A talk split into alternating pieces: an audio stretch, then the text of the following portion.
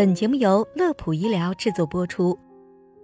欢迎收听本期的养生心法。友情提醒各位听众，本期节目千万不要在饭前或饭时收听，因为本期我们要讲痰液。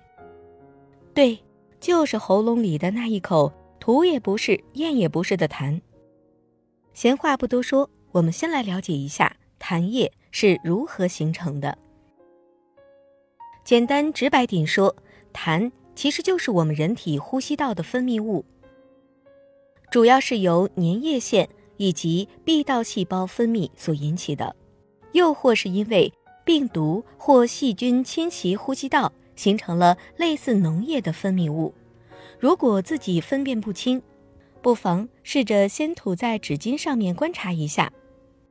一般来讲，健康人的痰液较少。且颜色以白色居多，但在出现感染时，痰液会明显增多，并颜色加深，最常见的是黄色。如果有其他特殊疾病，还会呈现出其他颜色和形状。那么这个时候就是在提示你该去看医生了。大家都知道，痰液中含有大量的病毒和细菌，因此对于某些疾病引起的多痰，将痰液咽下去。那肯定是雪上加霜。例如，肺结核病人千万注意，别把痰咽下去。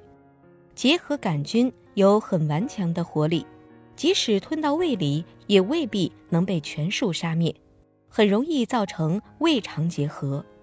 另外，一些其他疾病，比如感冒引起的多痰液，是需要将痰液吐出来才更利于好转。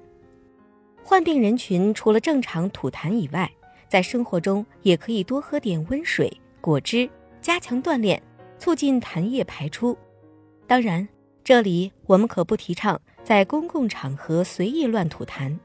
中国公民健康素养六十六条中的第四十四条可是明文规定，不在公共场所吸烟、吐痰、咳嗽、打喷嚏时遮掩口鼻。尤其现在还处于疫情防控期间，更要注意卫生。一定要讲究方式方法，比如可以选择人烟稀少的地方，或是拿纸巾包裹住丢弃于垃圾桶内。那这么说的话，是不是必须要把痰吐出来？不不不，前面我们说过，痰最主要的成分是脓性分泌物，病毒并不是主要成分，而且咽下去的痰液会像食物一样，会经过食道进到胃里。最后被胃酸无情的杀死，所以对于健康人来说，在手里没有纸巾或是不方便吐痰的场合，完全可以选择默默咽下去。这种事儿自己不说，别人也不知道啊，反正自己又不会嫌弃自己。好了，本期的内容就到这里。乐普医疗健康调频，祝您生活安心，工作顺心。先别急着走，记得点击关注。我们下期节目再会。